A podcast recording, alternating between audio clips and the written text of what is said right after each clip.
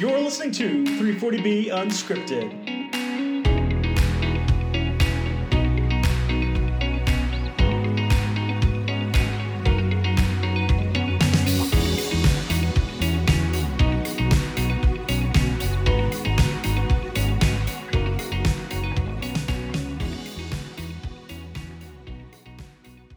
Hi, everyone. This is Rob Nahoopii from 340B Unscripted. We wanted to give you a quick update uh, to episode 19.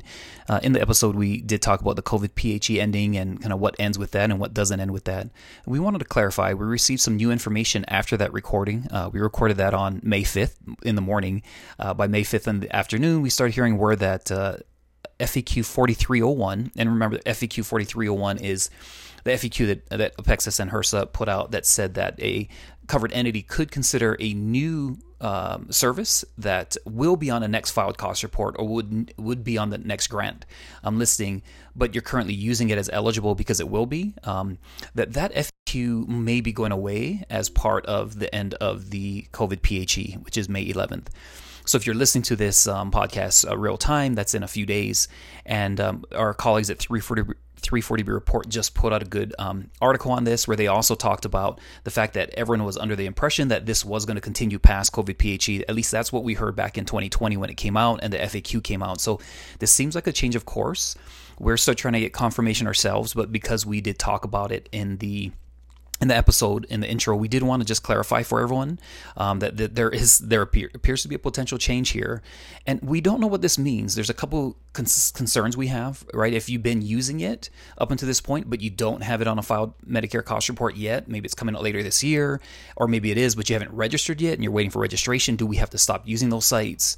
The other question is you know on the actual uh, data requests for HRSA audits for 2023. It's actually under your policy and procedure section. It's number N, which is definition of an eligible site when the location is not on the MCR for hospitals or grant for grantees for special circumstances. So, so we're trying to figure out is does that number N is that continue? Does that go away? And and so lots of questions here um, that we're still trying to figure out. Um, my recommendation would be to reach out to you know um, if if you work with us um, at SpendMend Pharmacy, please reach out to your consultant um, or your auditor to get clarification as we continue to learn more. If not, reach out if you work with somebody else, reach out with them as well. And if you don't work with any, reach out. More than happy to just share and talk um, kind of what we're learning in this process. So I'm sure there'll be more to come, but we wanted to get this out as timely as possible. So again, thank you for listening, and, and please let us know if you have any questions. Thank you.